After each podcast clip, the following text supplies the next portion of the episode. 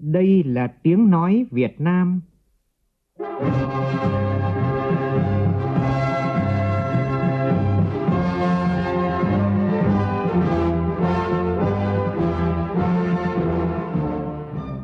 là tiếng nói Việt Nam, phát thanh từ Hà Nội, thủ đô nước Cộng hòa xã hội chủ nghĩa Việt Nam.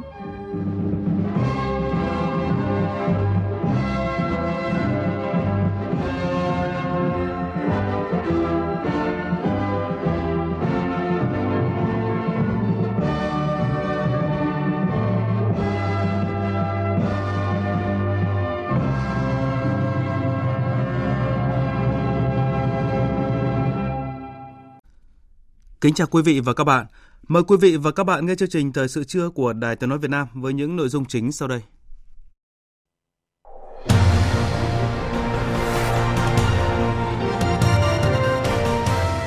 Nhiều dữ liệu cho thấy kinh tế Việt Nam có triển vọng tích cực. Trưởng đoàn giám sát về kinh tế vĩ mô của Quỹ tiền tệ quốc tế IMF khẳng định như vậy trong cuộc gặp với Thủ tướng Chính phủ Phạm Minh Chính. Tổng thu từ khách du lịch 9 tháng qua đạt 78% so với mức trước đại dịch Covid-19 Điều này cho thấy xu hướng phục hồi sau khi nước ta mở cửa du lịch quốc tế từ ngày 15 tháng 3. Liên tiếp xảy ra các vụ cháy ở nhiều địa phương gây thiệt hại nghiêm trọng về người và tài sản cho thấy còn một bộ phận người dân, chủ doanh nghiệp, cơ sở kinh doanh thiếu ý thức trong phòng chống cháy nổ. Ngày toàn dân phòng cháy chữa cháy hôm nay thêm một lần nữa nhắc nhở mỗi người dân nâng cao ý thức phòng cháy để bảo vệ mình và gia đình. Trong phần tin quốc tế, Hàn Quốc cảnh báo có hành động kiên quyết sau vụ Triều Tiên phóng tên lửa đạn đạo tầm trung về vùng biển phía đông nước này. Trong khi đó, Mỹ và Liên minh châu Âu kêu gọi Bình Nhưỡng kiềm chế và tham gia đối thoại. Ngoại trưởng Solomon khẳng định không muốn chọn bên trong cuộc cạnh tranh chiến lược trong khu vực và muốn xây dựng khu vực hợp tác và hòa bình.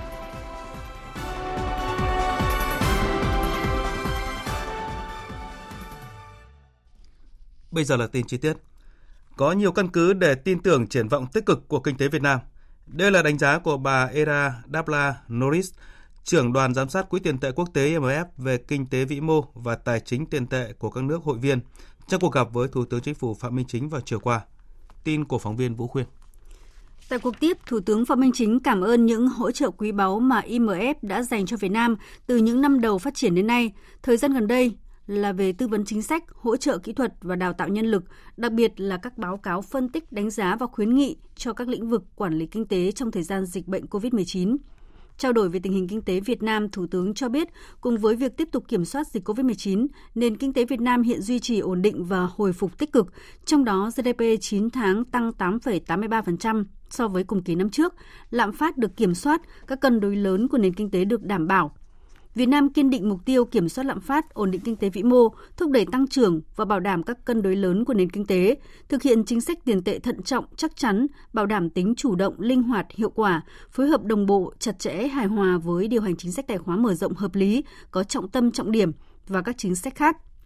Thủ tướng đề nghị Quỹ tiền tệ quốc tế IMF ưu tiên hỗ trợ Việt Nam tăng cường hoạt động tư vấn chính sách cho chính phủ và các cơ quan hữu quan về điều hành kinh tế, đối phó với bối cảnh rủi ro gia tăng hiện nay, tiếp tục cung cấp các chương trình đào tạo hỗ trợ kỹ thuật cho các lĩnh vực quản lý kinh tế, tích cực hỗ trợ Việt Nam phát triển kinh tế xanh, chuyển đổi năng lượng, thích ứng biến đổi khí hậu và chuyển đổi số, phát triển kinh tế số, thương mại điện tử, vân vân bà Era Daplan Norit chúc mừng chính phủ Việt Nam vì những thành quả phát triển kinh tế xã hội trong năm 2022 này và các năm trước, trong đó có những thay đổi về mặt cấu trúc nền kinh tế là rất đáng ngưỡng mộ bà Era Daplanorit đánh giá cao các chính sách tiền tệ tài khóa của Việt Nam, trong đó có chính sách hỗ trợ về thuế, phí để giảm bớt gánh nặng trên vai các hộ gia đình và các doanh nghiệp.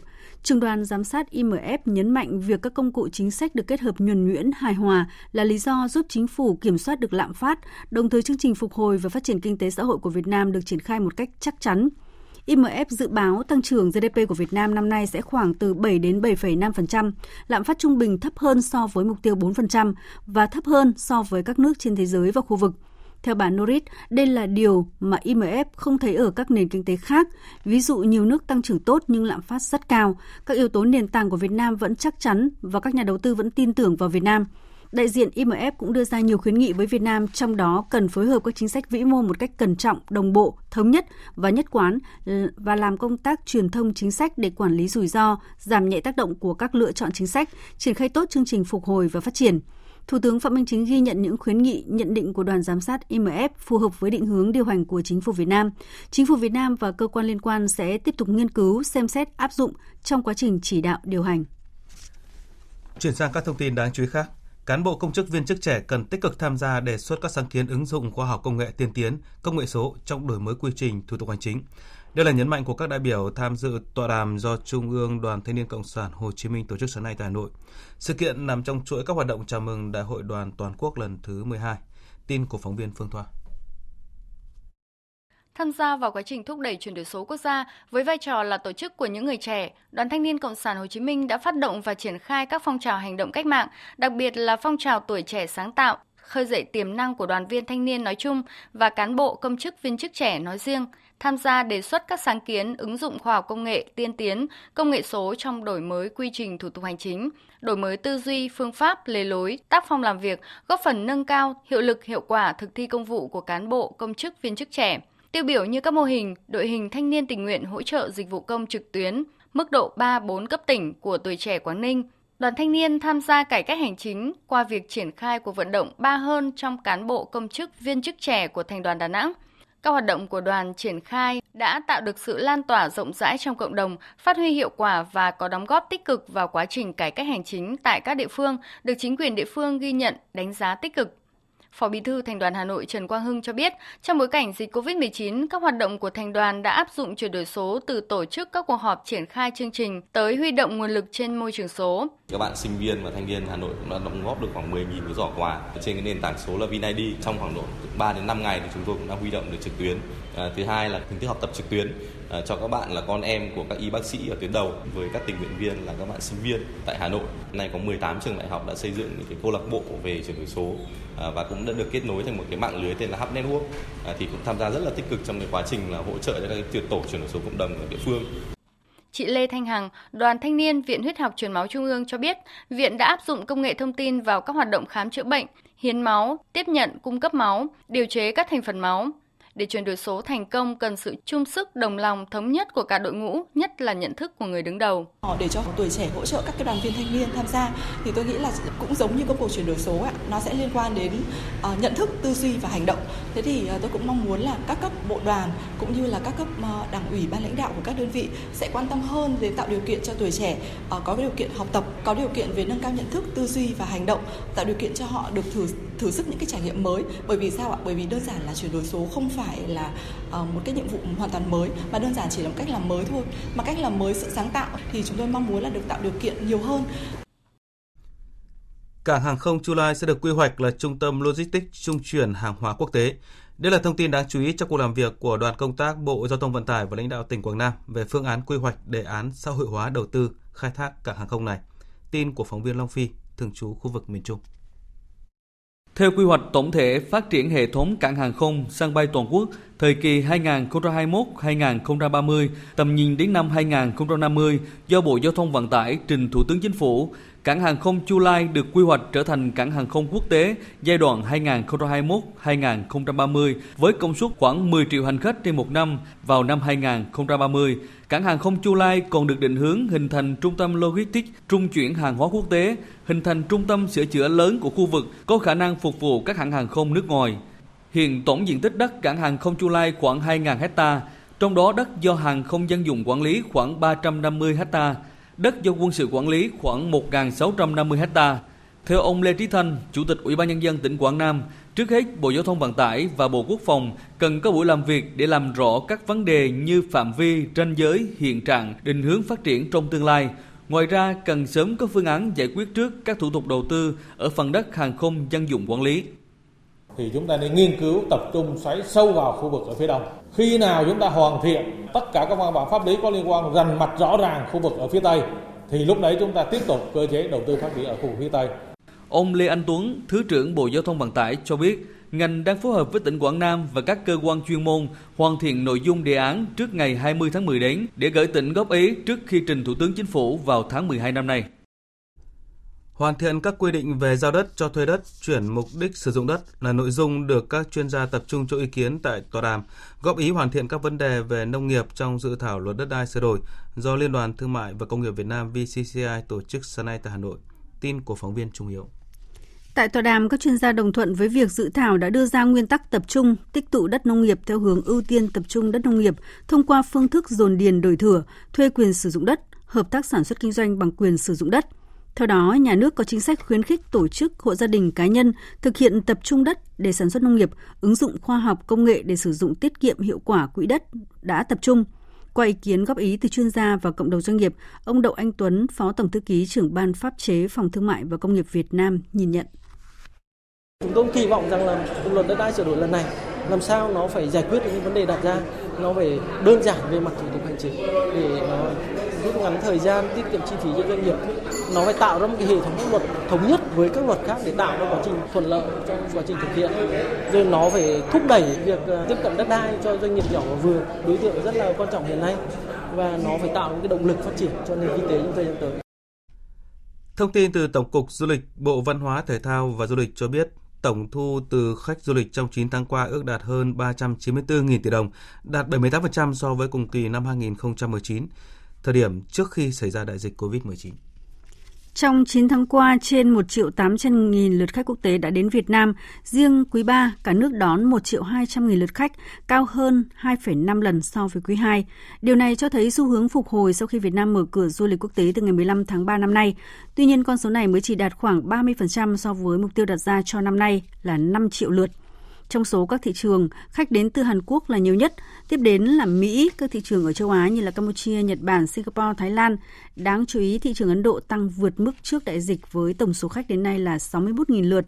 Đây là kết quả từ hàng loạt các hoạt động xúc tiến quảng bá kết nối đường bay, doanh nghiệp lữ hành theo định hướng tăng cường thu hút khách từ các thị trường tiềm năng sau dịch bệnh. Ông Nguyễn Toàn Thắng, Phó Cục trưởng phụ trách Cục Thuế Đồng Nai cho biết địa phương đang ghi nhận nhiều số liệu tích cực trong thu thuế từ hoạt động chuyển nhượng và dự án bất động sản. Tính đến giữa tháng 9, ngành thuế của tỉnh thu được trên 1.100 tỷ đồng thuế thu nhập cá nhân từ chuyển nhượng bất động sản, tăng hơn 70% so với cùng kỳ năm trước. Ngoài ra, từ đầu năm đến nay, Cục Thuế Đồng Nai phối hợp cùng các đơn vị liên quan quản lý khai thác kịp thời các khoản thuế phát sinh từ hoạt động liên quan đến bất động sản, góp phần tăng thu gần 3.000 tỷ đồng. Hiện địa phương có nhiều dự án giao thông trọng điểm quốc gia được triển khai như sân bay Long Thành, cao tốc Phan Thiết Dầu Dây, bến lức Long Thành. Nhờ đó, thị trường bất động sản diễn ra sôi động, nhiều dự án lớn được triển khai. Để chống thất thu thuế từ hoạt động bất động sản, các ngành ngành thuế đã ban hành nhiều văn bản đẩy mạnh tuyên truyền để người nộp thuế hiểu rõ trách nhiệm và quyền lợi của mình khi kê khai trung thực giá trị giao dịch trong hoạt động chuyển nhượng bất động sản. 9 tháng qua, ngành thuế tỉnh Đắk Lắk cũng thu vượt chỉ tiêu gần 1.000 tỷ đồng, tăng hơn 24% so với cùng kỳ năm ngoái. Tin của phóng viên Tuấn Long tại Tây Nguyên. Theo ông Bùi Văn Chuẩn, Cục trưởng Cục Thuế tỉnh Đắk Lắk, thu thuế ở tỉnh trong 9 tháng năm 2022 đạt và vượt xa chỉ tiêu kế hoạch Hội đồng Nhân dân tỉnh và Trung ương giao, bắt nguồn từ các nguyên nhân như khi dịch COVID-19 được kiểm soát, các doanh nghiệp bước vào ổn định hoạt động sản xuất kinh doanh, kéo theo các nguồn thu tăng vọt. Mức tăng nằm ở các doanh nghiệp chủ lực như bia nước giải khát, năng lượng tái tạo điện gió, mặt trời, xuất khẩu nông sản, thu nhập cá nhân. Ngoài ra, ngành thuế tỉnh cũng quyết liệt thu các khoản thuế nợ động đạt hiệu quả cao, cũng góp phần vào việc thu thuế vượt chỉ tiêu. Ông Bùi Văn Chuẩn cho biết, chỉ tiêu Hội đồng Nhân dân tỉnh và Trung ương giao cho địa phương năm 2022 là 4.700 tỷ đồng và đã thu đạt kế hoạch. Mục tiêu mới đề ra cho 3 tháng còn lại của năm là vượt khoảng 700 tỷ nhằm cán mốc 5.400 tỷ đồng. Cục Thuế tỉnh đang triển khai quyết liệt các nhóm giải pháp để hoàn thành nhiệm vụ. Chúng tôi tiếp tục tăng cường các cái biện pháp hỗ trợ các doanh nghiệp triển khai các cái, cái chính sách miễn giảm giá hạn để giúp cho các doanh nghiệp tiếp tục phục hồi và tăng trưởng. Thứ hai nữa là tiếp tục triển khai quản lý thuế điện tử. Ngoài ra thì chúng tôi cũng tiếp tục triển khai các cái biện pháp khai thác nguồn thu chống thất thu đối với các cái khoản còn có cái dư địa lớn duy trì cái hoạt động của ban chỉ đạo chống thất thu và thu hồi nợ của tỉnh và huyện để đảm bảo hoàn thành cái dự toán trung ương và địa phương giao. Thời sự VOV nhanh, tin cậy, hấp dẫn. Phóng viên Minh Thắm đưa tin, sáng nay Công an thành phố Hồ Chí Minh tổ chức lễ tuyên dương 61 gương cán bộ chiến sĩ cảnh sát phòng cháy chữa cháy tiêu biểu. 61 cán bộ chiến sĩ trẻ đang công tác tại các đơn vị phòng cháy chữa cháy trên địa bàn thành phố Hồ Chí Minh đã được nhận bằng khen và kỷ niệm trương của ngành. Với nhiệt huyết, lòng yêu nghề và ý thức trách nhiệm của người công an nhân dân, các cán bộ chiến sĩ trẻ bất chấp mọi hiểm nguy, sẵn sàng tham gia cứu nạn cứu hộ, cố gắng bảo vệ tối đa an toàn tính mạng và tài sản cho nhân dân. tìm kiếm tăng chứng vật chứng phạm tội, góp phần điều tra phá án thành công. Bên cạnh đó, các cán bộ chiến sĩ luôn tích cực trong các hoạt động đoàn và phong trào thanh niên, tham gia tuyên truyền tập huấn phòng cháy chữa cháy tại địa phương. Tham gia giao lưu cùng các chiến sĩ trẻ, Trung tá Nguyễn Trí Thành, Phó đội trưởng đội cảnh sát phòng cháy chữa cháy và cứu hộ cứu nạn PC07 Công an thành phố Hồ Chí Minh, người đã có 21 năm gắn bó với nghề và tham gia hơn 1.000 vụ chữa cháy, cứu hộ, nói: Mình phải nhìn nhận là cái công việc này là mang chất nhân văn, là cứu cái còn trong cái mất. Người ta chạy ra thì mình chạy vào, phải nói là mỗi vụ thì nó có những cái nguy hiểm, khó khăn nhất định. Qua cái chương trình thì cũng mong muốn các chiến sĩ trẻ là luôn trao dồi nghiệp vụ, trao dồi cái đạo đức cách mạng và luôn một lòng với nghề. Dù trong hoàn cảnh nào, khó khăn nào, chúng ta cũng phải chấp nhận nó, đương đầu với nó để chúng ta theo cái nghiệp chữa cháy và cứu nạn cứu hộ để giúp ích cho đời. Tại buổi họp báo về tình hình kinh tế xã hội và sáng nay, lãnh đạo công an tỉnh Bình Dương thông tin thêm về quá trình điều tra vụ cháy quán karaoke An Phú ở thành phố Thuận An làm 32 người chết. Theo lãnh đạo công an tỉnh Bình Dương, sau khi khởi tố vụ án, khởi tố bị can và bắt tạm giam chủ cơ sở karaoke An Phú là ông Lê Anh Xuân, 42 tuổi, ngụ ở thành phố Hồ Chí Minh về tội vi phạm quy định về phòng cháy chữa cháy. Hiện nay, cơ quan cảnh sát điều tra công an tỉnh Bình Dương đang củng cố hồ sơ để xử lý tiếp những người liên quan. Đại tá Trần Văn Chính, Phó Giám đốc, Thủ trưởng Cơ quan Cảnh sát điều tra Công an tỉnh Bình Dương cho biết. Liên quan đến vấn đề về cấp phép về cái hoạt động karaoke, cũng như là cái cấp phép về cái an toàn cháy cháy, cũng như cái quá trình quản lý về cái cái cơ sở này thì hiện nay cơ quan sát điều tra đang trưng cầu giám định. Trên tinh thần là xác định là sai đến đâu xử lý đến đó, không có dùng cấm trong cái vấn đề xử lý cái vụ vụ cháy này xảy ra ở cái, ở cơ sở karaoke An Phú này. Quan điểm xử lý của cơ quan điều tra là như thế về thông tin cho rằng công an tham gia cổ phần trong quán karaoke An Phú, lãnh đạo công an tỉnh khẳng định trong quá trình điều tra không có tài liệu xác định công an tham gia cổ phần. Thưa quý vị, hôm nay, ngày 4 tháng 10 là ngày toàn dân phòng cháy chữa cháy, nhắc nhở mọi người luôn nâng cao ý thức phòng cháy. Các cụ có câu, nhất thủy nhi hòa. Khi công tác phòng cháy nơi lòng để xảy ra cháy nổ thì thiệt hại vô cùng lớn. Trên thực tế, thời gian gần đây, tình hình cháy nổ trên cả nước diễn biến phức tạp, thậm chí là báo động. Mới đây nhất là vụ cháy quán karaoke tỉnh Bình Dương làm hơn 30 người thiệt mạng như vừa nêu. Trước đó là vụ cháy quán karaoke ở Hà Nội khiến 3 chiến sĩ chữa cháy hy sinh. Và trong những ngày qua, tiếp tục xảy ra cháy ở nhiều địa phương, nhiều cơ sở. Nguyên nhân thì có nhiều, song chủ yếu vẫn là sự chủ quan lơ là phòng cháy chữa cháy của người dân, chủ cơ sở kinh doanh và doanh nghiệp. Phóng viên Kim Thanh đề cập. Khảo sát của các khu phố, người dân thường chưa nắm được kiến thức cơ bản về phòng cháy và chữa cháy. Đặt tình huống khi có cháy xảy ra thường hoảng hốt, lúng túng, mất kiểm soát và không biết xử lý tình huống một cách an toàn.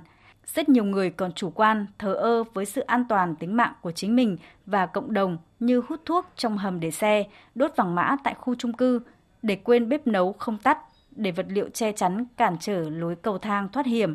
Thậm chí khi được tập huấn phòng cháy chữa cháy, người dân cũng tham gia thờ ơ, chiếu lệ. Tại các khu vực chợ, ý thức phòng cháy chữa cháy của nhiều tiểu thương rất kém, như hàng hóa dễ cháy bày tràn lan, không có vách ngăn chống cháy giữa các gian hàng. Đó cũng là một vài trong những nguyên nhân khiến liên tiếp xảy ra cháy những ngày gần đây. Điển hình là vụ cháy quán karaoke ở phường Quan Hoa, quận Cầu Giấy, khiến ba chiến sĩ cảnh sát phòng cháy chữa cháy hy sinh trong lúc làm nhiệm vụ. Nhiều người dân bức xúc về việc thiết kế nhà không có lối thoát hiểm, gây khó khăn cho công tác phòng cháy chữa cháy và người trong nhà dễ tử vong do không thể thoát ra ngoài. Mà để xảy ra cháy này mà tôi thấy từ xưa đến nay thì cũng đã nhiều đợt xảy ra cháy rồi. Thế này là thì tôi đánh giá là cái công tác kiểm tra giám sát của các cái cơ quan chức năng ấy, tôi thấy là đề nghị là cần kiểm tra giám sát thường xuyên hơn. Hồi này cháy nổ liên tục ấy, mấy hôm qua hôm kia hôm nào có vụ cháy mà nhà mà có trẻ con mà đem rốt ở trong nhà là thôi. Thật ra là nhà ống mà chạy được ra đây thì hết hơi. Không chỉ có quán karaoke cửa hàng kinh doanh không có lối thoát hiểm hiện trên địa bàn thành phố vẫn tồn tại nhiều chung cư cũ và nhiều nhà dân xây dựng theo hình ống không có lối thoát hiểm riêng. Nhiều nhà dân cải tạo bằng cách làm thêm lồng sắt bảo vệ ban công ngôi nhà hay còn gọi là chuồng cọp là hiểm họa khôn lường một cách tự giết mình khi có cháy xảy ra. Theo Thượng tá Trần Kim Khánh, Phó Giám đốc Trung tâm Nghiên cứu ứng dụng khoa học kỹ thuật phòng cháy chữa cháy, Trường Đại học Phòng cháy chữa cháy, các vụ cháy xảy ra đều có một phần lỗi do chủ quan của người dân. Nên hiện nay cái việc mà chủ động trang bị thiết bị báo cháy, thiết bị chữa cháy thiết bị thoát hiểm tại các gia đình hầu như là chưa có và chưa được quan tâm đúng với lại thực tiễn. À, có thể được là trong gia đình chi tiêu cho mua sắm gia đình rất là nhiều. Tuy nhiên để bỏ ra vài trăm tôi gọi là 5 năm đi để mua một cái bình chữa cháy hay một cái dụng cụ, một vật dụng có thể cứu mạng được cả gia đình thì đa số mọi người chưa nghĩ đến hoặc là tiếc tiền. Mới đây, thành phố Hà Nội có đề xuất những hộ dân xây nhà ống có lồng sắt bảo vệ, hộ xây nhà ở kết hợp kinh doanh cần làm cửa thoát nạn và để chìa khóa ở nơi dễ lấy. Các hộ dân liền kề nên cùng nhau xây dựng phương án để tạo lối thoát hiểm ở ban công từ nhà này sang nhà khác.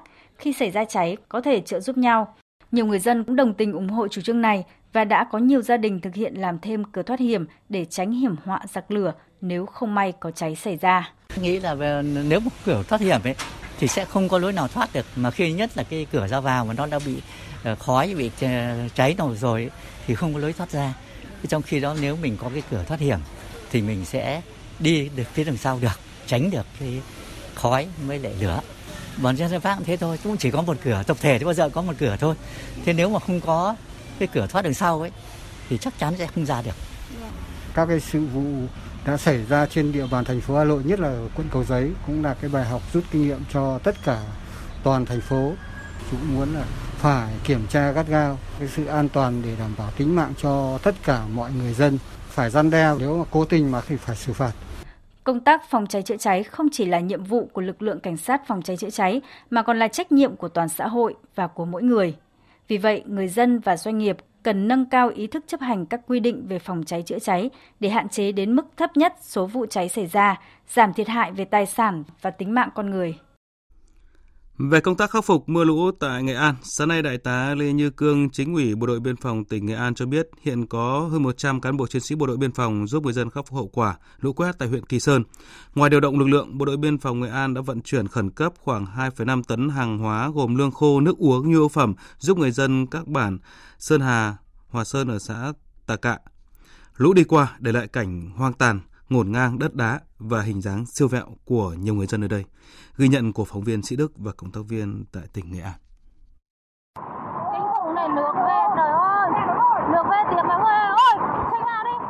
Bản Hòa Sơn, xã Tà Cạ, huyện Kỳ Sơn, tỉnh Nghệ An, nằm ép mình bên dòng Hồi Giảng, vốn yên bình bao đời nay.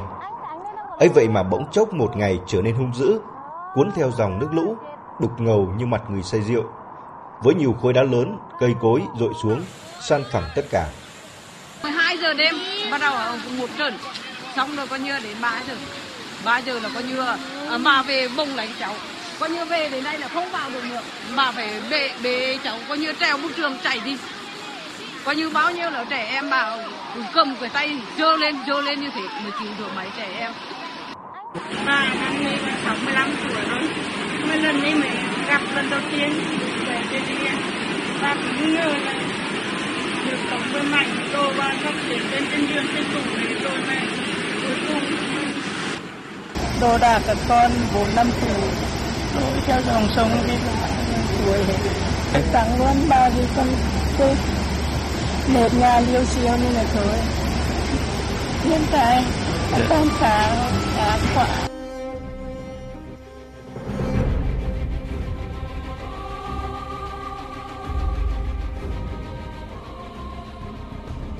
Đau xót hơn cả, có lẽ là trường hợp cháu bé 4 tháng tuổi bị lũ cuốn trôi. Thời điểm lũ về, chị dở mẹ cháu bé phải gửi con sang nhà người chú trông nhờ để về nhà dọn dẹp đồ đạc mang đi gửi.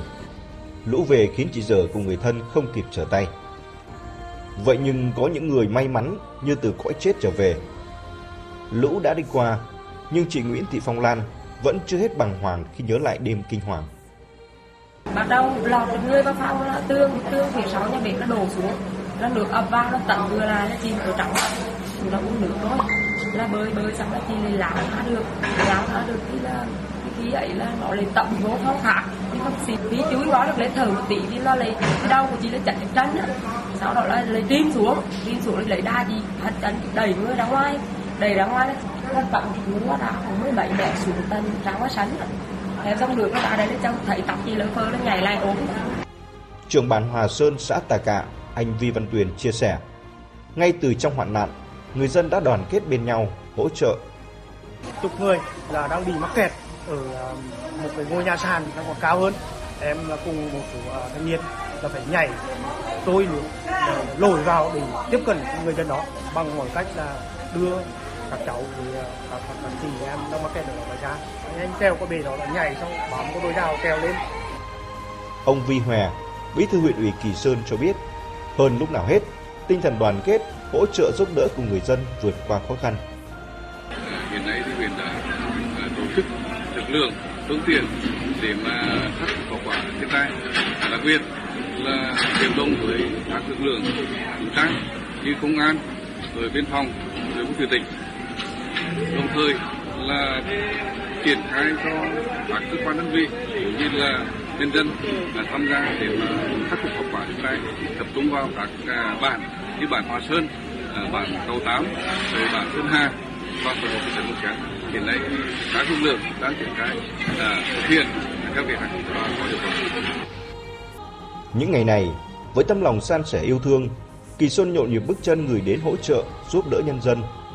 Nhiều người chỉ nghe Kỳ Sơn bị lũ cuốn, làng gần, bản xa đã khăn gói lên đường giúp dân, giúp đến kiệt sức rồi lăn ra ngủ dưới bùn đất. Đó chính là nghĩa tình đồng bào trong hoạn nạn gian nan. Đường vào vùng tâm lũ vẫn còn gian khó, nhưng những đoàn người vẫn cõng gạo, ôm mì tôm, vượt nước lũ, chỉ mong được chia sẻ với người dân vùng lũ. Tiếp theo là một số thông tin thời tiết đáng chú ý. Ngày hôm nay ở khu vực Bắc Bộ, trưa và chiều mây giảm, trời chuyển nắng khá mạnh, nhiệt độ toàn miền sẽ tăng nhẹ so với hôm qua lên mức 30 đến 32 độ. Ở Trung Bộ ngày hôm nay mưa giảm nên nhiệt độ cũng sẽ tăng so với ngày hôm qua. Ở phía Bắc Trung Bộ, khu vực từ Thanh Hóa, Nghệ An đến Hà Tĩnh xuống đến Thừa Thiên Huế, nhiệt độ từ 28 đến 31 độ, cục bộ có nơi cao hơn. Còn từ Đà Nẵng đến Bình Thuận, chiều và tối vẫn có mưa rào và rông rải rác, cục bộ có nơi mưa vừa mưa to. Nhiệt độ cao nhất trong ngày hôm nay ở đây sẽ phổ biến ở 30 đến 32 độ. Một số địa phương ở khu vực Bắc Trung Bộ cần lưu ý nước lũ vẫn chưa rút hết, chỉ cần mưa to trong khoảng thời gian ngắn sẽ rất dễ xảy ra lũ quét và ngập úng. Ở Nam Bộ và Tây Nguyên được dự báo là vẫn có mưa rào và rông diện dài rác tập trung buổi chiều và tối. Còn khoảng thời gian từ giờ đến 15 giờ, các khu vực này đều là trạng thái tạnh giáo và có nắng. Nhiệt độ cao nhất ngày hôm nay ở Tây Nguyên giao động từ 28 đến 31 độ, trong khi ở khu vực Nam Bộ là 31 đến 33 độ.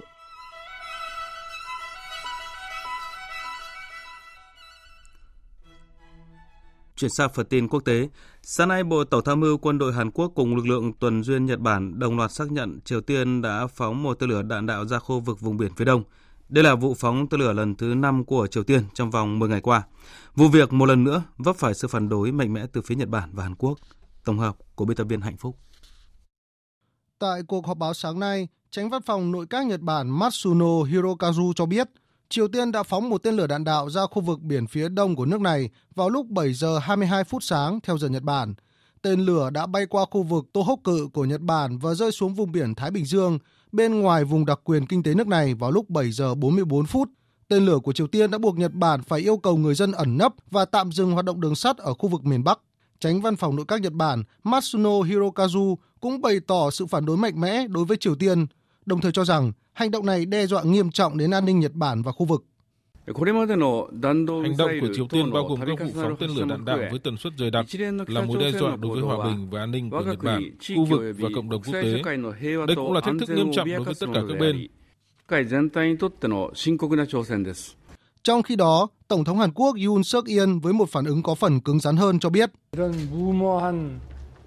Hành động khiêu khích liều lĩnh của Triều Tiên sẽ phải đối mặt với phản ứng kiên quyết từ quân đội Hàn Quốc cũng như các đồng minh của chúng tôi và cộng đồng quốc tế. Mặc dù đến thời điểm hiện tại, Triều Tiên vẫn chưa chính thức xác nhận vụ thử tên lửa. Tuy nhiên, theo các phân tích ban đầu của giới chức Hàn Quốc và Nhật Bản, thì tên lửa đã di chuyển quãng đường 4.600 km và đạt độ cao 1.000 km trước khi rơi xuống vùng biển Thái Bình Dương. Nhiều khả năng tên lửa mà Triều Tiên phóng sáng nay là tên lửa đạn đạo tầm trung Hoa Sông 12, vũ khí từng được nước này sử dụng hồi đầu năm. Theo các chuyên gia, việc Triều Tiên thử tên lửa với tần suất dày đặc thời gian qua còn đang giúp nước này hoàn thiện và mở rộng các khả năng mới của kho vũ khí, đồng thời gửi thông điệp phát triển vũ khí là quyền chủ quyền của Triều Tiên và cần được thế giới chấp nhận. Trong khuôn khổ chuyến thăm New Zealand, hôm nay Ngoại trưởng quần đảo Solomon Jeremiah Manele có cuộc hội đàm với người đồng cấp New Zealand để bàn về việc thúc đẩy quan hệ song phương. Phát biểu sau cuộc hội đàm, Ngoại trưởng Solomon khẳng định không muốn chọn bên cho cuộc cạnh tranh chiến lược trong khu vực và muốn xây dựng khu vực hợp tác an toàn và hòa bình. Phóng viên Việt Nga thường trú tại Australia theo dõi khu vực châu Đại Dương thông tin. Phát biểu tại cuộc họp báo diễn ra sau cuộc hội đàm, Ngoại trưởng Solomon Manale đã nhiều lần gửi lời cảm ơn tới New Zealand về sự hợp tác của hai nước trong thời gian qua và trong việc cho phép lao động Solomon đến New Zealand làm việc, cũng như sự hỗ trợ của New Zealand giúp nước này ứng phó với COVID-19. Hai ngoại trưởng khẳng định hai nước đang thúc đẩy các cơ hội hợp tác trong các lĩnh vực như biến đổi khí hậu, phục hồi kinh tế, an ninh biển, hàng không, giáo dục, lao động. Tại cuộc họp báo, Ngoại trưởng Solomon Manale một lần nữa khẳng định thỏa thuận an ninh mà nước này vừa ký với Trung Quốc không cho phép thiết lập căn cứ quân sự tại nước này. Bên cạnh đó, Solomon cũng hoan nghênh sự can dự của Mỹ vào khu vực, song nước này không muốn bị đẩy vào tình thế buộc phải chọn bên.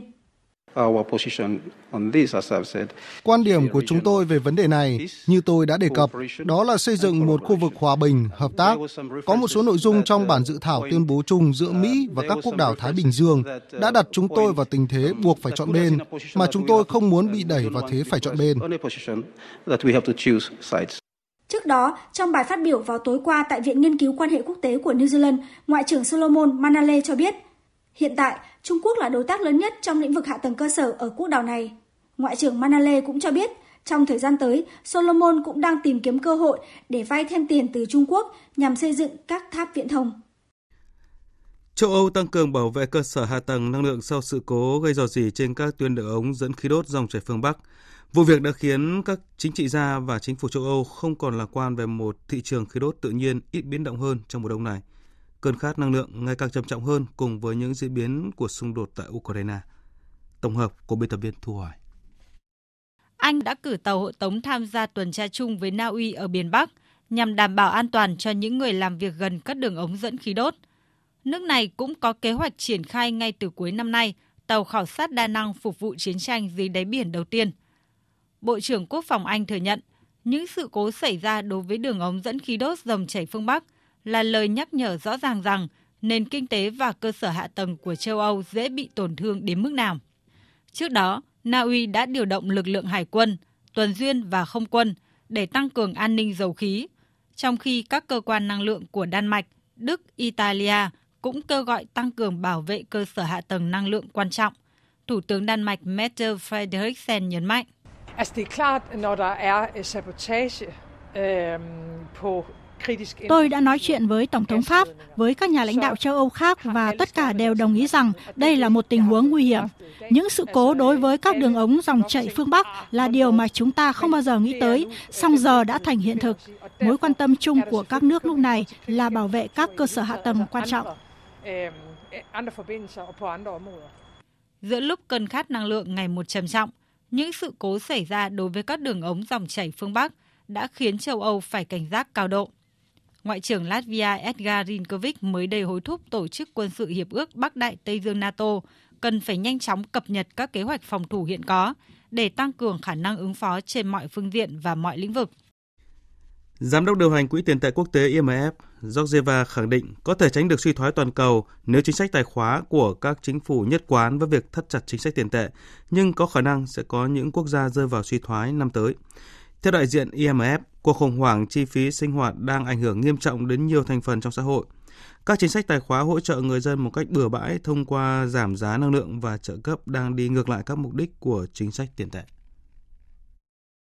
We do need central banks to act decisively. Chúng tôi cần các ngân hàng trung ương hành động một cách quyết đoán. Chúng tôi nhận thấy tác động từ giá năng lượng và lương thực đến lạm phát cơ bản ở nhiều quốc gia, và nếu không được ngăn chặn kịp thời, sẽ ảnh hưởng xấu đến tăng trưởng. Mà điều này cũng rất tệ đối với những người nghèo. Hãy tưởng tượng lạm phát giống như một loại thuế đánh vào người nghèo. Đến hẹn lại lên, khách du lịch từ khắp nơi trên thế giới thời điểm này lại đổ về tỉnh Western Cape của Nam Phi để chiêm ngưỡng điều kỳ diệu của thiên nhiên. Những chú cá voi phương Nam, những gã khổng lồ của biển Đại Tây Dương di cư về vùng vịnh Walker ngoài khơi thị trấn Hamanus trong mùa sinh sản. Biên tập viên Phương Anh thông tin từ quý vị.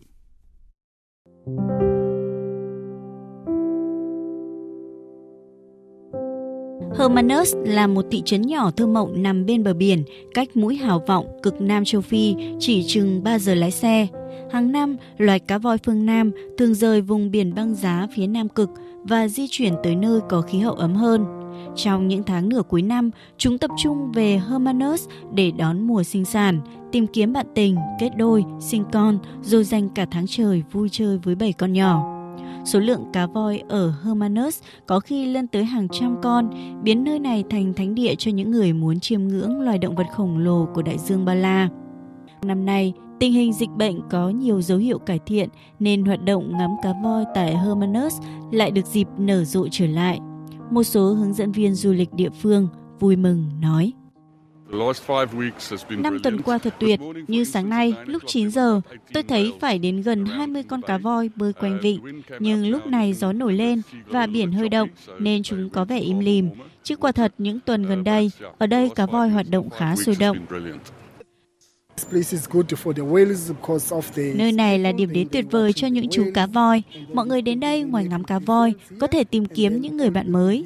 Nhưng nhìn chung, phần lớn du khách tới đây đều ước ao có cơ hội được ngắm cá voi bơi lội, vùng vẫy giữa đại dương. Hôm nay, quan sát một lúc, tôi đã thấy rất nhiều cá voi, phải ít nhất đến 10 chú cá. Ngành công nghiệp không khói của đất nước này đang nỗ lực tìm cách hồi sinh, thuyết phục khách du lịch quay trở lại với chiến lược tập trung vào các dịch vụ tham quan hút khách, trong đó có hoạt động ngắm cá voi di cư trong mùa sinh sản từ giữa tháng 9 đến tháng 11. Lâu nay vẫn được ví là bí mật tuyệt vời nhất của vùng kép.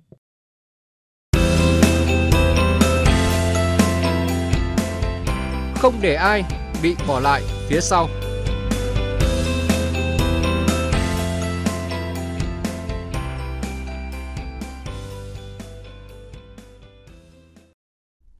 Thưa quý vị và các bạn, theo báo cáo nghèo đa chiều Việt Nam 2021, sẽ có thêm 10 triệu người được hưởng lợi từ các chính sách và chương trình mục tiêu của chính phủ về bảo trợ xã hội và giảm nghèo trong giai đoạn 2021-2025.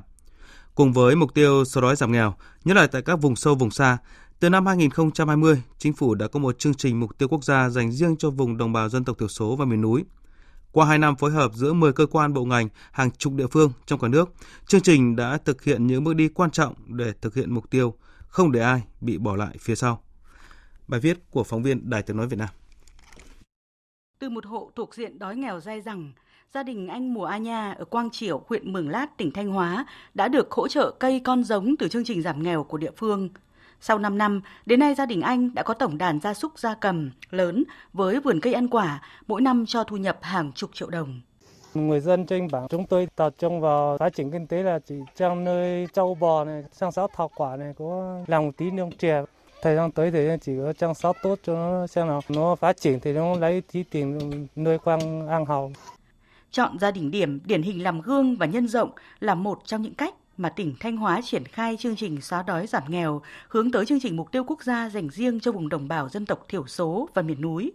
Ông Hà Văn Thủy, Phó Bí thư Thường trực huyện ủy Quan Hóa cho biết, phải thay đổi cách nghĩ cách làm trong thực hiện chương trình dự án, tập trung tuyên truyền, vận động, nêu gương cán bộ đảng viên, bỏ tư tưởng trông chờ ỉ lại vào nhà nước. Trước đây thì à, hỗ trợ cho không, cấp không. Nhưng mà mục tiêu của chúng tôi thì hiện nay người dân phải có đồng hành cùng với chương trình dự án.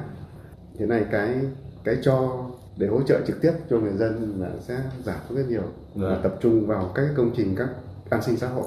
Nó mang tính chất là đầu tư hỗ trợ cho sự phát triển vùng như là hạ tầng để phát triển kinh tế xã hội giao thông kênh mương nội đồng. Chương trình mục tiêu quốc gia dành cho vùng đồng bào dân tộc thiểu số đã được Quốc hội thông qua tại nghị quyết số 120 ngày 19 tháng 6 năm 2020 phương án phân bổ vốn đã được Ủy ban Thường vụ Quốc hội phê duyệt vào ngày 22 tháng 5 vừa qua. Đây là chương trình rất lớn, lần đầu tiên Đảng, Chính phủ dành nguồn lực và sự quan tâm đặc biệt kế thừa sự phát triển chính sách dân tộc trong giai đoạn trước đây. Theo Bộ trưởng chủ nhiệm Ủy ban dân tộc của Quốc hội, đây là chương trình hết sức đặc biệt với quy mô lớn, tập trung ở địa bàn 13.222 thôn đặc biệt khó khăn thuộc 3.434 xã của 51 tỉnh đây là những vùng đồng bào có điều kiện kinh tế xã hội khó khăn nhất cả nước, nằm ở ba vùng chiến lược là Tây Nam Bộ, Tây Nguyên và Tây Bắc. Chính vì vậy, việc tổng hợp số liệu, trao đổi với các địa phương để đánh giá đầy đủ, đưa vào báo cáo khả thi sau khi có nghị quyết của Quốc hội là việc làm mất nhiều thời gian. Bộ trưởng chủ nhiệm Ủy ban dân tộc Hầu A Lành cho biết. Thì riêng chương trình này là đã ảnh hưởng trực tiếp là có đến 10 bộ ngành cùng tham gia ờ, tổ chức thực hiện chương trình. Và chương trình đây chương trình này là một chương trình rất lớn gồm có 10 dự án, 14 tiểu dự án thành phần. Thế và 36 nhiệm vụ, tức là 36 chính sách. Thế và được tích hợp từ 118 chính sách còn hiệu lực của giai đoạn trước vào đây. Chính vì như vậy cho nên nó rất là phong phú, có cả chính sách mới, có cả chính sách cũ đang còn hiệu lực. Cho nên là việc mà tích hợp được vào để xây dựng được một hệ thống văn bản hướng dẫn để triển khai này là một việc làm hết sức kỳ công mà công phu mà phải làm hết sức kỹ lưỡng bởi vì đây là lần đầu tiên đảng nhà nước dành một nguồn lực riêng cho nên không cho phép là làm một cách lơ là chủ quan. Thủ tướng Chính phủ Phạm Minh Chính trong một diễn đàn về cách mạng công nghiệp lần thứ tư đã nhấn mạnh, nhân quyền lớn nhất ở Việt Nam là lo cho dân ấm no và hạnh phúc. Một vấn đề hết sức quan trọng là nâng cao cái đời sống vật chất tinh thần của nhân dân. Là cái nhân quyền ở Việt Nam lớn nhất là chúng ta lo cho 100 triệu dân ấm no hạnh phúc, dân chủ. Đấy là nhân quyền. Cụ thể hóa bằng phát huy tối đa cái yếu tố con người. Lấy con người vừa là trung tâm vừa là chủ thể, vừa là mục tiêu vừa là động lực cho sự phát triển.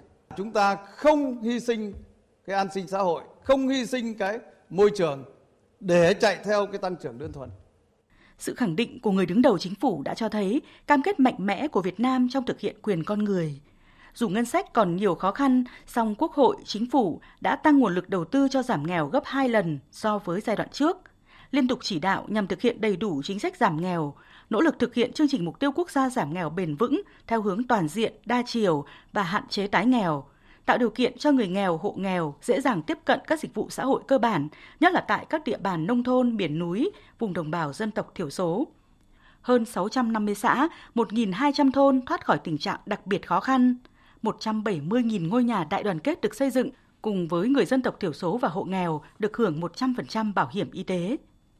Gói an sinh xã hội gần 62.000 tỷ đồng khắc phục hậu quả của đại dịch COVID-19, hàng ngàn tấn gạo hỗ trợ khẩn cấp và hàng nghìn tỷ đồng từ nguồn dự phòng ngân sách trung ương để cứu trợ đồng bào khắc phục hậu quả bão lũ là nỗ lực rất lớn kịp thời để người dân được hưởng quyền sống, quyền được chăm sóc y tế, quyền mưu sinh.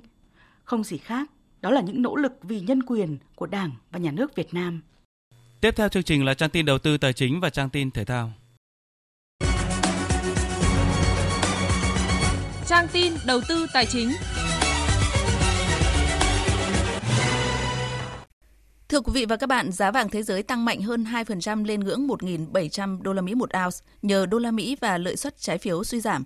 Trong nước, giá vàng tăng nhẹ khoảng 200.000 đồng một lượng. Cụ thể, giá vàng SJC mua vào ở mức 65,2 triệu đồng một lượng và bán ra là 66,22 triệu đồng một lượng. Công ty Bảo Tín Minh Châu niêm yết giá vàng rồng Thăng Long ở mức mua vào là 52 triệu 120 nghìn đồng một lượng và bán ra là 53 triệu 20 nghìn đồng một lượng. Trên thị trường ngoại tệ, Ngân hàng Nhà nước tiếp tục điều chỉnh tỷ giá trung tâm của đồng Việt Nam so với đô la Mỹ tăng thêm 12 đồng lên mức 23.412 đồng một đô la Mỹ. Công ty cổ phần đầu tư 577 mã chứng khoán NBB thông qua việc triển khai bán cổ phiếu quỹ từ ngày 10 tháng 10 cho đến 8 tháng 11 tới đây. Theo đó, công ty này sẽ bán toàn bộ 315.861 cổ phiếu để giảm lượng cổ phiếu quỹ về không cổ phiếu quỹ. Trên thị trường chứng khoán phiên sáng nay, diễn biến đáng chú ý khi thị trường chưa thấy tín hiệu tìm thấy điểm cân bằng, khi mới chớm tăng gần mốc 1.100 điểm đã dần bị đẩy xuống dưới tham chiếu sau hơn một giờ giao dịch. Bảng điện tử đổi sắc với các mã giảm chiếm áp đảo, thanh khoản vẫn chưa có sự cải thiện đáng kể, dòng tiền vẫn phân hóa và không đi vào nhóm ngành nào cụ thể, và phần lớn chỉ mang tính thăm dò, ngoại trừ một số ít cổ phiếu vận tải logistics tăng trần Kết thúc phiên giao dịch, VN Index đạt 1.084,98 điểm, HNX Index đạt 237,94 điểm. Đầu tư tài chính biến cơ hội thành hiện thực. Đầu tư tài chính biến cơ hội thành hiện thực. Thưa quý vị và các bạn, một trong những nội dung được nhiều chuyên gia kinh tế đóng góp vào dự thảo luật kinh doanh bất động sản và các luật khác liên quan, ví dụ như luật nhà ở, luật đất đai trong thời gian này, chính là quy định về các bất động sản giao dịch cần thông qua sàn giao dịch bất động sản. Đang có hai luồng ý kiến khác nhau về dự thảo quy định này. Phần lớn các ý kiến cho rằng quy định giao dịch qua sàn được cho là cơ sở để minh bạch thị trường bất động sản. Đồng thời, đây chính là cơ sở dữ liệu quan trọng của thị trường bất động sản, đảm bảo hoạt động quản lý vận hành thị trường này trong tương lai minh bạch, hiệu quả hơn Phóng viên Hải Nho chuyển tới quý vị và các bạn thông tin mới nhất về nội dung này. Đại diện nhóm ý kiến cho rằng cần xem lại quy định giao dịch qua sàn, như ông Lê Hoàng Châu, Chủ tịch Hiệp hội Bất động sản Thành phố Hồ Chí Minh cho rằng sở dĩ cần phải xem lại quy định giao dịch qua sàn bởi nội dung này không còn phù hợp và thống nhất với hệ thống pháp luật. Mặt khác có thể nảy sinh đặc quyền đặc lợi cho các sàn giao dịch bất động sản. Quy định này cũng không đảm bảo quyền tự chủ kinh doanh của các doanh nghiệp chủ đầu tư dự án bất động sản. Một khía cạnh khác mà nhóm quan điểm này băn khoăn là quy định các giao dịch bất động sản phải thông qua sàn giao dịch môi giới bất động sản sẽ khiến các sàn giao dịch bất động sản không góp vốn với chủ đầu tư để thực hiện các dự án nhưng vẫn được giữ đặc quyền bán sản phẩm của các dự án. Lưu ý cần cân nhắc thêm về quy định này, chuyên gia kinh tế tiến sĩ Cấn Văn Lực nêu quan điểm. Có hai luồng ý kiến tôi đề xuất như thế này. Đối với những cái giao dịch sơ cấp, giao dịch lần đầu nhưng mà thứ cấp của nó, tức là chuyển nhượng cho bên thứ ba và bên thứ ba cho bên thứ tư, cái đó mới là không minh bạch và rõ ràng. Cái quan điểm tôi là gì? Là thứ cấp nên qua sản sơ cấp cần nhắc thêm. Và rõ ràng qua sản nó rất là quan trọng. Nếu không qua sản thì các chị qua đâu? Chắc phải có ngõ ngách, văn phòng. Ví dụ bên luật đất đai, yêu cầu là qua văn phòng đất đai. Qua văn phòng công chứng, chưa thể đảm bảo được. Thế này cần nhắc thêm một tí. Xem là nếu mà không qua sản thì sẽ phải qua cái qua cái kênh nào? Ngoài ra theo giới chuyên gia bất động sản, hiện nay phí môi giới tối thiểu là 2% trên doanh số bán hàng, trong khi tổng giá trị của thị trường bất động sản là rất lớn. Nếu số tiền khổng lồ này vào túi đơn vị không bỏ vốn phát triển dự án là bất cập. Chưa kể quy định này cũng sẽ là cơ sở để các sàn giao dịch bất động sản nắm giữ được các thông tin khách hàng, trong khi đây là cơ sở dữ liệu quan trọng trong nền kinh tế thị trường. Khi đó, người đầu tư xây dựng các sản phẩm, nguồn cung, các chủ đầu tư dự án bất động sản không kiểm soát được công đoạn bán hàng, bán sản phẩm trên thị trường thì chịu thua thiệt. Ông Nguyễn Văn Đính, Chủ tịch Hội môi giới bất động sản Việt Nam nhìn nhận, nếu giao dịch bất động sản phải qua sàn giao dịch sẽ khiến quy trình mua bán phức tạp hơn, nhưng ngược lại mặt tích cực của việc này là có bên trung gian để chịu trách nhiệm về sản phẩm, phòng chống rửa tiền, nhà nước được quản lý thông tin. Chuyên gia kinh tế, Phó giáo sư tiến sĩ Trần Kim Trung cho rằng dứt khoát lý do tại sao phải có cái sàn? Bởi vì cái chỗ đấy là để nó làm minh bạch hóa thị trường và nhà nước có thể lấy thông tin được không phải đi xin chính vì chúng ta bỏ cái sàn cho nên là chúng ta không làm được cái việc tính toán chỉ số bất động sản. Bởi vì chẳng có cơ sở nào để tính cả. Đến tháng 9 năm 2009 là phải có chỉ số, công bố chỉ số bất động sản. Nhưng đến bây giờ chúng ta chưa có.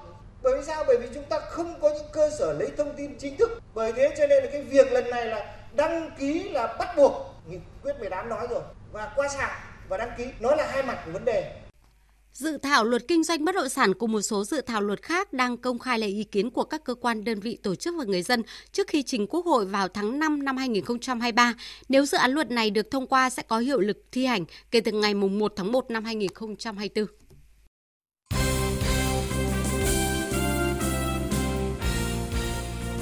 Thưa quý vị và các bạn, chiều nay, đội tuyển Futsal Việt Nam sẽ bước vào trận tứ kết giải Futsal châu Á 2022 gặp đội tuyển Iran. Phải gặp đối thủ hàng đầu châu lục Cầu thủ Phạm Đức Hòa vẫn tin tưởng anh và các đồng đội sẽ quyết tâm có được trận đấu cống hiến cho người hâm mộ. À, họ có thể nhỉnh hơn cả Nhật Bản và Uzbekistan về à, trình độ chuyên môn. Thời điểm hiện tại thì à, đội tuyển Futsal Việt Nam vào sân với bất kỳ đối thủ nào thì cũng đặt mục tiêu là giành chiến thắng. Với cái cái cái tinh thần và với cái cái tư tưởng như vậy thì hoàng nghĩ là à, Việt Nam thì có thể thi đấu một cách là sòng phẳng đối với Iran À, tuy họ là đội bóng đang đứng thứ sáu thế giới và cũng là đương kim vô địch ờ, của giải đấu này rất là nhiều năm rồi. Đội tuyển sẽ ờ, cố gắng có một cái trận đấu thật đẹp để cống hiến đến khán giả. Trước khi giành vé tới tứ kết, đội tuyển Futsal Việt Nam đã trải qua 3 trận vòng bảng khá ấn tượng. Nhìn lại những trận đấu đã qua, tuyển thủ Phạm Đức Hòa cho rằng cá nhân Hòa nghĩ thì ba trận đấu vừa rồi của đội tuyển Futsal Việt Nam thì cũng đã thể hiện được hết cái tinh thần của đội tuyển. qua từng trận đấu thì đều có những cái khó khăn riêng À, đặc biệt là trận đấu với ờ, Ả Rập Xê Út thì ờ, đội Futsal Việt Nam thì ờ, trong thế là buộc về phải thắng và đội tuyển đã tuân thủ đúng ý đồ chiến thuật của huấn luyện viên Diego đề ra và cũng như là đã thể hiện được cái tinh thần rất là tốt xuyên suốt cả ba trận đấu. Hy vọng tinh thần nỗ lực mà các cầu thủ Futsal Việt Nam đã thể hiện ở vòng bảng sẽ tiếp tục phát huy ở trận đấu được dự báo đầy khó khăn trước đối thủ Iran vào lúc 15 giờ chiều nay. Còn vào ngày mai, bảng F vòng loại giải U17 châu Á 2023 sẽ khởi tranh tại sân vận động Việt Trì, tỉnh Phú Thọ. Vào lúc 19 giờ, đội tuyển U17 Việt Nam dưới sự dẫn dắt của huấn luyện viên Nguyễn Quốc Tuấn sẽ ra quân gặp đối thủ Đài Loan Trung Quốc.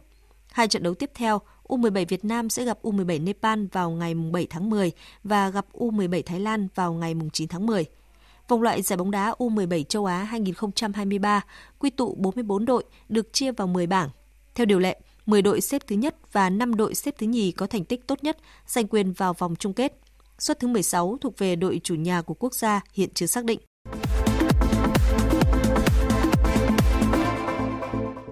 Trong năm 2022, một trong những gương mặt trẻ đã để lại ấn tượng với giới chuyên môn và người hâm mộ bóng đá Việt Nam là cầu thủ 19 tuổi Khuất Văn Khang. Với việc được triệu tập đội tuyển quốc gia và có bàn thắng ngay trong lần đầu ra mắt ở giải giao hữu Hưng Thịnh vừa qua, Khuất Văn Khang đã trở thành cầu thủ thứ hai của bóng đá Việt Nam thi đấu cho 4 cấp độ đội tuyển trong vòng một năm. Trước đó, tiền vệ này đã ra sân trong màu áo các đội U19, U20 và U23 quốc gia tại các giải đấu khu vực và châu lục. Dù còn trẻ, nhưng Khuất Văn Khang luôn thể hiện sự điềm tĩnh và bản lĩnh trong thi đấu. Về phần tâm lý trên sân thì em cảm thấy rất là thoải mái bởi vì em không cảm thấy tâm lý hay bất lực áp lực nào. Đối với cầu thủ trẻ như em thì em hãy ừ, luôn suy nghĩ là hãy luôn là chính mình và bản thân mình và tự tin, tự tin với mọi điều mà mình có thể làm được và không được bao giờ nhụt chí và luôn cố gắng thì mọi thành quả sẽ đến. Điều đặc biệt là dù thi đấu ở nhiều cấp độ đội tuyển quốc gia, nhưng Khuất Văn Khang vẫn chưa được ra sân trận nào trong màu áo câu lạc bộ. Tiền vệ này cho biết mình cần không ngừng nỗ lực để tìm kiếm cơ hội khi Viettel có rất nhiều tài năng trẻ như Nhâm Mạnh Dũng, Trần Danh Trung hay Nguyễn Hữu Thắng. Về vấn đề cạnh tranh ở V-League thì em thấy là bây giờ các câu lạc bộ cũng tạo điều kiện cho các cầu thủ trẻ chơi rất là nhiều và em nghĩ đấy cũng là một cái điểm tốt để cho mà bóng đá Việt Nam nhưng mà về về cạnh tranh ở câu lạc bộ thì em thấy nói chung là mình cũng phải cần phải cố gắng thì mới cả có cơ hội vào sân thì phải thể hiện được bản thân thì các huấn luyện viên mới tin tưởng và trao cơ hội cho mình nhiều hơn. Trong khi đó, ở môn cầu lông, Nguyễn Thùy Linh là cái tên đang có phong độ ấn tượng khi vừa đăng quang ở giải Việt Nam mở rộng 2022. Chức vô địch của Thùy Linh đã đánh dấu cột mốc lịch sử khi cô là tay vợt nữ đầu tiên của Việt Nam chiến thắng ở một giải đấu nằm trong hệ thống Tour Super 100 của Liên đoàn Cầu lông Thế giới. Thùy Linh chia sẻ. Em đã thay đổi suy nghĩ của mình, em đã không còn nghĩ nhiều đến cái việc rằng là mình có giành chiến thắng hay không, hay là bước vào giải thì mình sẽ vô địch hay không. Mà em chỉ nghĩ rằng là suốt cái quá trình mà em chuẩn bị, em đã tập luyện rất là vất vả và em đã tích cực tập luyện. Và khi vào thi đấu thì hãy là chính mình luôn. Chức vô địch vừa qua sẽ tạo thêm động lực cho Thủy Linh tiếp tục chinh phục các giải Challenger tại Australia và New Zealand từ ngày 9 tới ngày 24 tháng 10 tới. Ở bảng xếp hạng đơn nam ATP mới nhất, tay vợt số 1 Việt Nam Lý Hoàng Nam đã tăng 5 bậc so với tuần trước, chạm mốc 270, thứ hạng tốt nhất sự nghiệp của tay vợt người Tây Ninh. Với thành tích Á quân giải nhà nghề M25 Tây Ninh vừa kết thúc hôm 2 tháng 10, Hoàng Nam có thêm 16 điểm và dự kiến vào tuần tới, anh sẽ vươn lên cận kề top 250 thế giới. Dự báo thời tiết Sau đây là bản tin dự báo thời tiết các khu vực trong buổi chiều và đêm nay. Khu vực Bắc Bộ chiều nắng, chiều tối và đêm có mưa rào và rông rải rác, gió đông cấp 2, cấp 3. Trong mưa rông có khả năng xảy ra lốc xét và gió giật mạnh, nhiệt độ từ 22 đến 33 độ. Khu vực từ Thanh Hóa đến Thừa Thiên Huế có mưa rào và rông rải rác, gió nhẹ, nhiệt độ từ 22 đến 32 độ, riêng phía Bắc có nơi trên 32 độ. Khu vực từ Đà Nẵng đến Bình Thuận có mưa rào và rải rác có rông, cục bộ có mưa to, gió đông cấp 2, cấp 3. Trong mưa rông có khả năng xảy ra lốc xét và gió giật mạnh, nhiệt độ từ 22 đến 30 độ. Tây Nguyên có mưa rào và rải rác có rông, cục bộ có mưa to, gió nhẹ, nhiệt độ từ 20 đến 28 độ. Khu vực Nam Bộ có mưa rào và rông rải rác, cục bộ có mưa to, gió nhẹ, nhiệt độ từ 23 đến 32 độ. Khu vực Hà Nội chiều nắng, chiều tối và đêm có mưa rào và rải rác có rông, gió đông cấp 2, cấp 3, nhiệt độ từ 24 đến 33 độ.